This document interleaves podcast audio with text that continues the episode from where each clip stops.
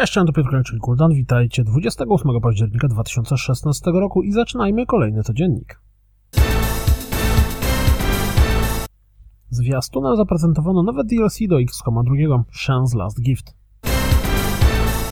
Rzućcie okiem na premierowy zwiastun Clockwork Empires, w której to grze o tworzeniu zamorskiej kolonii zmierzymy się również z ryboludźmi Cthulhu? Co? Step w kolejnym zwiastunie dalej wygląda jak idealna gra dla fanów ekstremalnych sportów zimowych. Warframe z zwiastunem zaprezentował zmierzający do niego dodatek The War Within. Final Fantasy XV został oznaczony statusem Gold, co dodatkowo uświetniono rewelacyjnym zwiastunem pod tytułem Omen. Nawet jeśli gra Was nie interesuje, to obejrzyjcie ten koncepcyjny filmik, bo robi niesamowite wrażenie.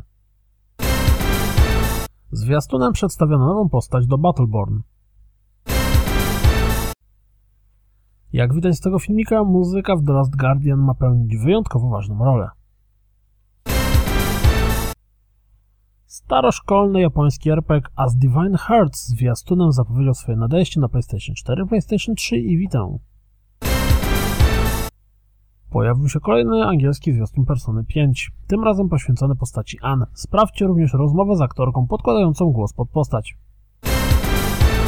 Źródła Eurogamera informują, że Nintendo Switch będzie miało ekran o rozdzielczości 720p, rozmiarze 6,2 cala i obsługujący multitoucha. Dla odmiany prezydent Nintendo ogłosił, że najbliższe szczegóły dotyczące sprzętu zostaną podane 12 stycznia na oficjalnej konferencji poświęconej tylko i wyłącznie Switchowi. Nintendo opublikowało wyniki finansowe z ostatnich kwartał. Sprzedano 340 tysięcy Wii U i 1,78 miliona 3DS-ów. Twórcy Project Cars pochwalili się, że gra trafi do ponad dwóch, znaczy trafiła do ponad 2 milionów graczy na całym świecie.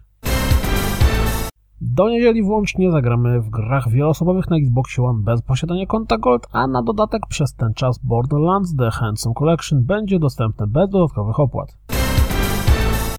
Tym ładnym gifem poinformowano nas, że Watch Dogs 2 również dostał status Gold. Kingdom Hearts 1.5 oraz 2.5 zawitają na PlayStation 4. Dodatkowo obejrzycie intro do Kingdom Hearts HD 2.8. Numeracja tej serii mnie absolutnie niszczy. Little Nightmares dostało interaktywne demko na swojej stronie internetowej. Warto sprawdzić, jeśli interesuje Was ten tytuł. Jeśli zamierzacie zagrać w Call of Duty Infinite Warfare na PC, to sprawdźcie oficjalne wymagania sprzętowe gry.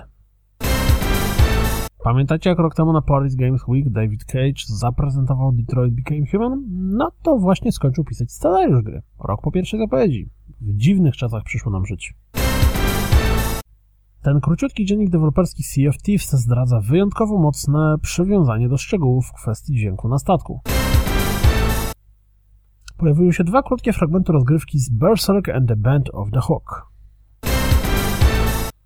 Sniper Ghost Warrior 3 zaprezentował ponad 25-minutowy fragment rozgrywki. To wszystko na dziś. Jak zawsze dziękuję za słuchanie. Jak zawsze zapraszam na www.rozgrywkapodcast.pl Jeśli lubicie codzienniki i przydają wam się i lubicie ich słuchać, czytać i tak dalej, to wesprzyjcie mnie na Patronite. No i mam nadzieję słyszymy się w poniedziałek. Miłego weekendu. Trzymajcie się. Cześć!